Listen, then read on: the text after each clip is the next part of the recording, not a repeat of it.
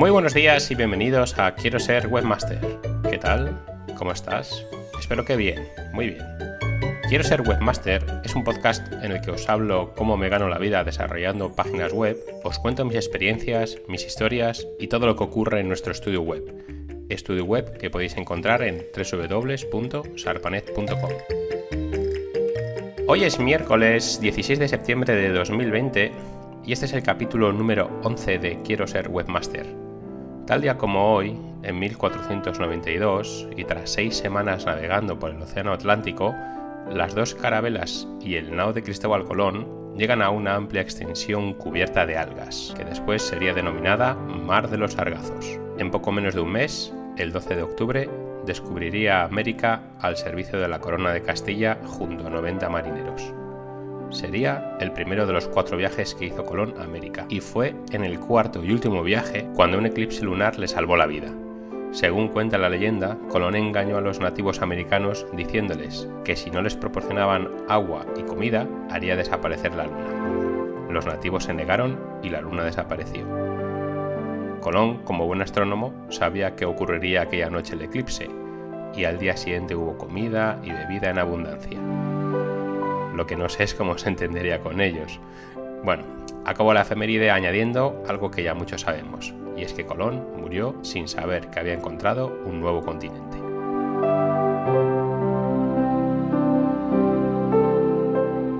Bueno, he recibido varios feedback, varias opiniones sobre estas efemérides que os cuento al inicio de, cada capítulo. Y bueno, opiniones de todo tipo, algunos os gustan, otros me decís que no pintan nada, otros que me decís que, de, qué cosas hablo más raras. Bueno, espero más feedbacks. Eh, no descarto eliminarlas o bueno, seguir con ellas. a ver qué me vais contando, ¿vale? A, mí personalmente me gustan. Creo que además de, aportaros mi experiencia como webmaster en este podcast, pues bueno, estas efemérides son como pequeñas clases de historia, ¿no? de historias incluso. Bueno, manos a la obra. Em, la semana pasada os comenté que hoy os contaría el proyecto que me reportó pasta suficiente para comprar un coche nuevo. Pero es que hoy estoy un poco cabreado. Bueno, cabreado igual suena un poco fuerte, ¿no? Y diríamos que estoy mosqueado. Os cuento. En el último podcast eh, os dije que, que, nos habían salido tres nuevos proyectos. Os recuerdo que eran dos webs de un fondo de inversión y una tienda virtual de una óptica. Bueno, pues bien, una de las webs del fondo de inversión, no es esto por lo que estoy cabreado, es por otra cosa, pero bueno, me gusta contaros esto. Eh, una de las webs de, este fondo de inversión la, la quiere alojar en un dominio.gi, que son los dominios de Gibraltar. Así que bueno, se lo he ido a registrar y, atentos, el precio es de 236 euros cada dos años, o sea, unos 118 euros al año. Y claro, al verlo, pues se lo dije al cliente, oye, que vale, que vale 236 euros cada dos años. Nada, no hay problema, sigue, adelante, lo quiero. Lo he registrado, pero bueno, realmente he enviado el registro y me han mandado un correo de la registradora diciendo que estos dominios.gi, para registrarlos es necesario tener un certificado de registro del negocio o de empresa de Gibraltar. Y además la dirección completa y el número de teléfono de Gibraltar. Bueno, pues se lo he dicho al cliente y, está en ello. La verdad es que me hace ilusión, ¿no? Tener un dominio.gi es como algo diferente. Y bueno, la, opción que nos ofreció la registradora es que, registremos en vez del .gi, registrar un .com.gi, que ese, ese tipo de dominio sí que no requiere ningún requisito. Pero bueno, se lo he dicho al cliente y me dice que que, él quiere el punto GI, que me va a mandar toda la documentación. Así que nada, mientras tanto estamos desarrollando la web en un dominio de pruebas que tenemos. Y, bueno, una vez que tengamos el, nuevo dominio, ¿no? El punto GI, pues clonaremos la, la, web, que ya se supone que se acabará esta semana que viene, a mediados. Y cuando esté, pues tengamos el dominio, clonaremos la web y ya se podrá ver en ese dominio.gi. Eh, es una web que está quedando muy chula, me está gustando mucho, muy limpia, carga súper rápido y bueno, yo creo que el, cambio de web de la antigua que tiene en Wix a la actual va a ser más que satisfactorio.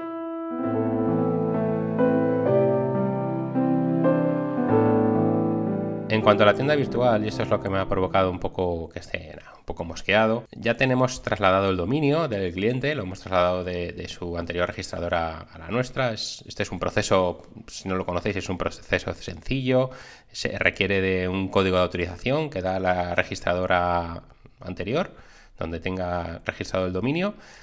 Se necesita también que lo desbloqueen si estuviera bloqueado, eso también lo hace la registradora. Y, bueno, con eso es suficiente. Con, ese, con, ese, con el outcode y, y, que esté desbloqueado es suficiente para pedir el traslado. Y últimamente, hace, hace, hace semanas o hace meses, sí que al pedir un traslado llegaba un correo electrónico para, para que el cliente lo apruebe. Llega un correo electrónico a la dirección que se puso en su día cuando se dio de alta el dominio, cuando se registró el dominio.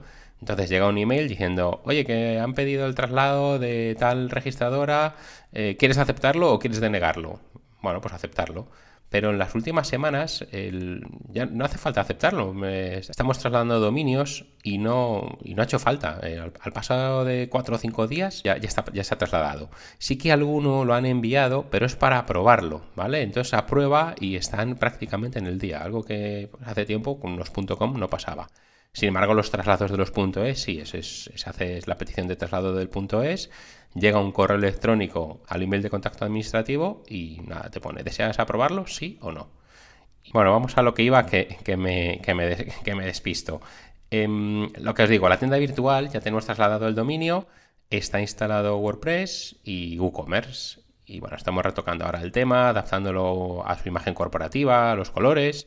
Además ya nos ha enviado cinco productos de prueba, que son los que solemos pedir, entre 3, 4, 5 productos, con su fotografía, su descripción, su precio. Bueno, eso normalmente lo hace el cliente. Si yo veo que la descripción es incompleta o, que es, breve, le pido por favor que lo, que lo complete. En este caso, bueno, ha enviado, son cinco gafas, ha enviado todas las características de las gafas, la marca, el modelo, los precios, en fin, yo creo que está bastante bien y las fotos le han quedado muy bien. Son, son muy limpias, han quedado con un fondito blanco, bien iluminadas y ha sacado la foto desde varias perspectivas, con la gafa abierta, con la gafa cerrada, por delante, por detrás. Vamos, yo creo que perfecto, solo le falta casi casi haber hecho fotografía 360. Así que esta semana las incluiremos en la tienda y mientras tanto el cliente ya le he dicho que, hable con el banco porque necesitamos que nos den de alta la, la TPV virtual para que los clientes puedan pagar con tarjeta. Aunque el banco, la mayoría de los, me imagino que son todos, ¿eh? a día de hoy son todos, yo por lo menos con las tiendas virtuales que hemos hecho nos ha pasado, hasta que no tengamos la tienda virtual acabada, eh, no nos dan de alta la TPV virtual. Me imagino que sea por algo de, estafas o algo del estilo. De todas maneras le he dicho que hable con el banco para que lo vayan para que vayan activando su maquinaria y en cuanto tengamos la tienda con, con cuatro o cinco productos que ellos no necesitan más y vean que se puede hacer la compra y todo esto, pues les pasaremos la dirección de la web y más o menos suelen tardar uno o dos días en darlo de alta todo. Nos mandan unos datos de prueba para hacer una prueba de compra con una tarjeta de crédito ficticia y, a funcionar. Se activa, se pasa a modo real y bueno, es un proceso sencillito. Y bueno, sí que os recomiendo que cuando hagáis siempre una tienda, hagáis una compra real. No solo la, la prueba esta que se hace con la tarjeta de crédito que nos manda el banco, sino hacer una prueba real. Lo mismo que si hacéis la compra con otro tipo de pago, que pueda ser PayPal o pueda ser ingreso en cuenta bancaria, o el que vosotros tengáis eh, previsto, hacer una compra para cada forma de pago, de tal forma que os aseguréis que funciona, ¿vale? No, sería el primer caso que oigo que han hecho la tienda virtual y no pueden pagar los clientes. Bueno, a lo que voy, del mosqueo. Eh, uno, uno, de los temas que me gusta informar muy bien al cliente cuando le hacemos la tienda virtual es el tema de los gastos de envío. Este es un tema que la mayoría de los clientes está perdido, que no sabe qué hacer, ni cuánto cobrar, que tiene que hablar con la mensajería, no sabe si va a cobrar un euro, dos euros, diez, cincuenta o qué va a hacer. ¿Vale? Yo os voy a explicar un poquitín eh, todo lo que les explico además, la, decisión final siempre es del cliente. Yo le digo las opciones que hay, le digo los ejemplos que hemos hecho, cómo funcionan, cómo no funcionan. La decisión final es del cliente. En el caso de la óptica, la decisión del cliente es que va a poner los mismos precios que tiene en la tienda física que en la tienda virtual y va a poner unos gastos de envío gratuitos a partir de, atención, 90 euros. 90 euros. Digo, pero he dicho que es muy alto. Digo, pero hombre, que este, precio es súper alto. 90 euros tienes que bajarlo. Tienes que bajarlo 30 a 40 euros como, como muchísimo. Que a partir de 30 a 40 euros la compra sea gratuita.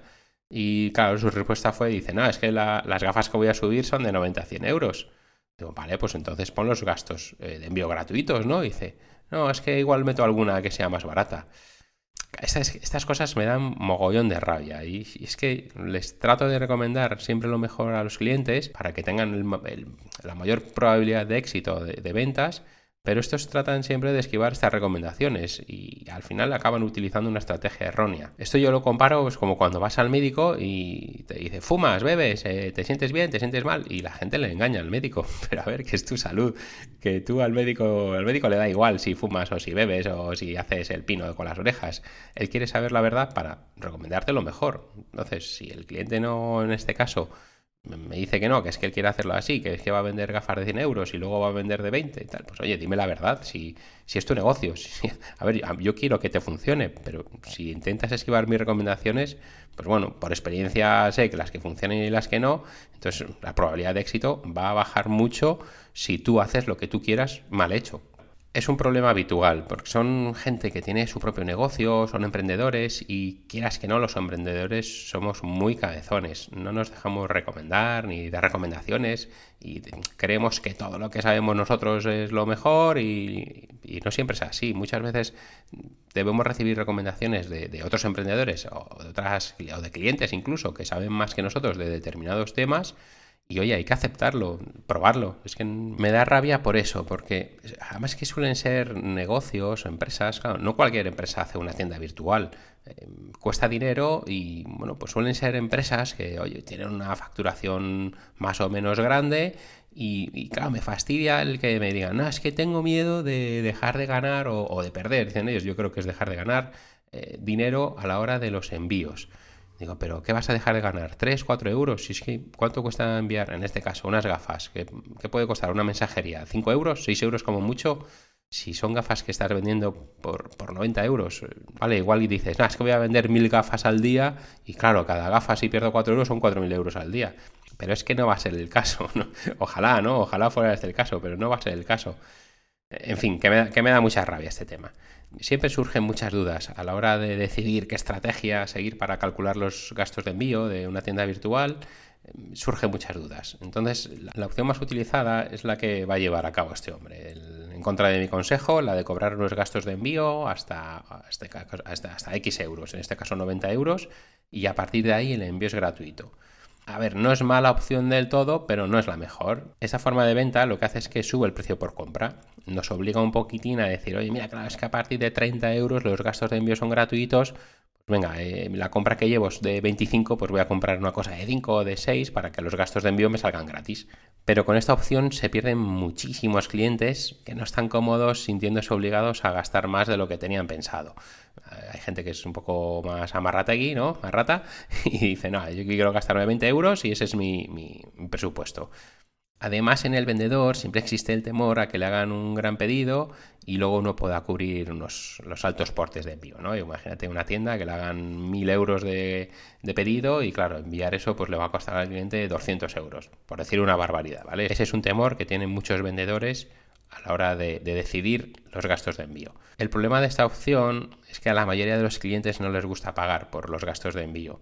Y además ahora es que tenemos eh, grandes tiendas como Amazon, por ejemplo, dices, ah, es que no cobra nada por, los por, enviarte algo a casa. La clásica compra de 20 euros y dicen, ah, es que nos cobran 5 euros por los gastos de envío. Eso no gusta a nadie. Pagar 25 euros por algo que me ponen que cuesta 20 bueno, la mayoría de la gente cuando pasa esto lo que hace es que se sale de la tienda virtual y, además que esta es la primera causa de abandonos de carrito, el, tema de los gastos de envío. Se, encuentran cuando han añadido todo al carrito y dicen, coño, si es que me, me, va a cobrar 20 euros por gastos de envío. Y lo que hacen es que se van a Amazon y dicen, mira, en, Amazon veo este mismo producto por 26 euros, ¿vale? Un euro más caro que, el, que en la tienda oficial, por así decirlo pero claro, es que Amazon no me, no me va a cobrar gastos de envío. Y además no me tengo que dar de alta ni escribir todos mis datos porque Amazon ya los tiene y la tienda virtual no. Entonces dice, mira, por un euro lo compro en Amazon. Os voy a explicar un poco lo que comento a los clientes cuando les hacemos la tienda virtual. Y son cuatro grandes tipos de formas para calcular los gastos de envío de nuestro e-commerce. El primero sería los gastos de envío gratuitos,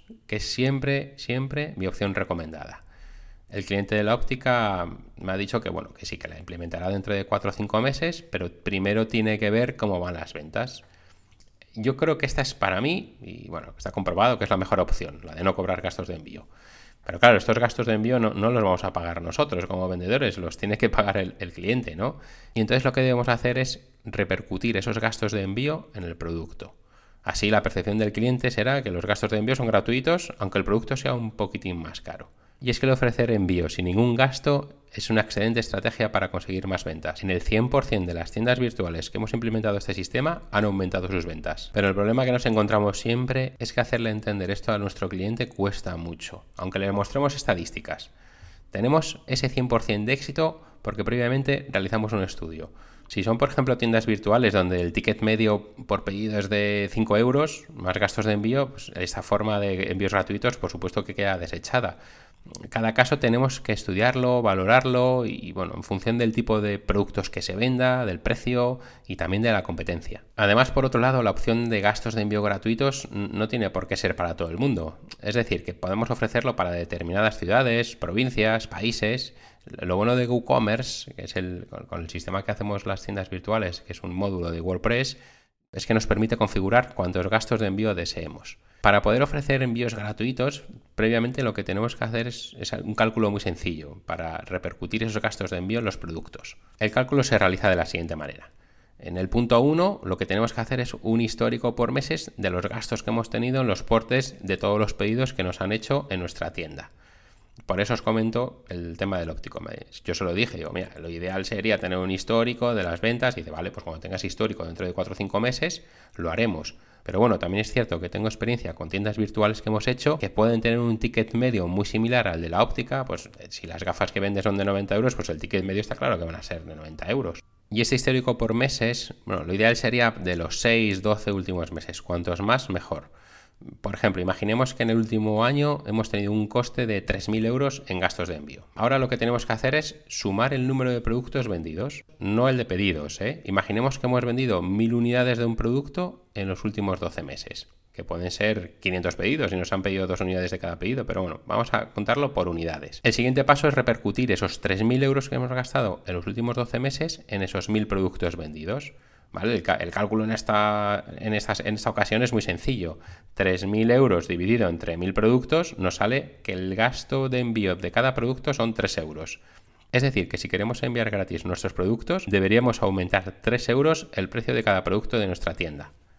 Como veis, esta es la forma más rápida y sencilla y nos sirve para tiendas virtuales con precios muy similares o, prácticamente iguales. Pues como en el caso, por ejemplo, este de la óptica, si vendiera todas las gafas de 80-90 euros. Pero hay casos en los que hay tiendas que venden productos de un euro y otros de 100 euros. Entonces, si subimos 3 euros el producto de un euro, pues la, vamos a liar.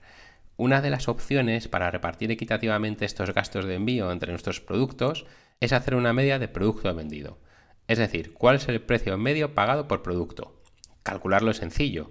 Imaginemos que hemos vendido 1000 productos y se dividen de la siguiente forma. Hemos vendido 500 productos de 10 euros, que son 5.000 euros, 300 productos de 20 euros, que son 6.000 euros, y 200 productos de 30 euros, que son 6.000 euros. Total de ventas, 17.000 euros. Lo que vamos a hacer ahora es dividir esos 17.000 euros entre los 1.000 productos que hemos vendido. Así calcularemos el precio medio por producto, que en este caso son 17 euros. Si tiramos de lo de antes, que hemos gastado 3.000 euros en gastos de envío, pues lo que haremos será dividir 3.000 entre 1.000, nos sale a 3 euros cada envío de producto y como el precio medio por producto es de 17 euros, lo que tenemos que hacer es subir 3 euros a los productos de 17 euros. ¿Y qué haremos con los productos más caros? Una sencilla regla de 3. Lo que haremos es que si a un producto de 17 euros le hemos subido 3 euros, a uno de 20 euros le subiremos X. Si no os acordáis cómo se hace una regla de 3, es sencillo. 17, 3, 20x. Tenemos que multiplicar 20 por 3, que nos dará 60, y dividir 60 entre 17, que nos sale 3,53 euros. Es decir, que al producto de 20 euros le debemos sumar 3,53 euros. Bueno, si tenéis cualquier duda, lo tenéis eh, todo esto explicado en las notas del programa, ¿vale? Porque igual en audio es complicado, igual vais en el coche o, andando en bicicleta y es un poquitín complicado el, tomar nota. Entonces os lo dejo en las notas del programa. En cuanto a, envíos internacionales y, a determinadas zonas, pues, pues como puede pasar en, España, ¿no? que tenemos algunas zonas en las que los gastos de envío son, se disparan, como Ceuta, Melilla, Baleares o Canarias, cada, tienda virtual es un mundo y es por ello que la mayoría de las tiendas virtuales no realizan envíos a estas zonas Y además en el caso de, de las Islas Canarias tienen un impuesto especial. En estos casos y en el de los envíos internacionales, la solución está clara. Los portes a estas zonas se cobran aparte, no son gratuitos.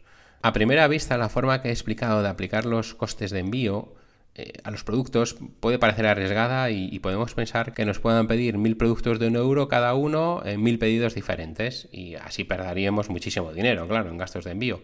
Pero la clave está en la estadística. Estadísticamente no es probable que si en un año el coste de envío por productos de 3 euros de media, al año siguiente el coste se dispare. Estadísticamente es imposible, aún, o casi imposible. Aún así, es recomendable que cada 6, 12 meses hagamos de nuevo ese, cálculo que hemos hecho previamente y ajustar al máximo esos, esos precios, ¿vale? De, que, hemos subido a cada producto. Tanto a la alza como a la hoja, claro. La segunda opción es la de gastos de envío por peso, ¿vale? Esta opción está clara. Se, va a cobrar cada pedido en función del peso total de cada producto y, de sus medidas o, el peso volumétrico. Imaginemos, por ejemplo, una tienda virtual que vende un producto que es muy grande, que pesa poco como por ejemplo puede ser un perchero, ¿vale? Una tienda de muebles que, venda muebles y además venda un perchero. En este caso, las empresas de mensajería tienen unos rangos de precios en función de las medidas del paquete que se envía y secundariamente de su peso.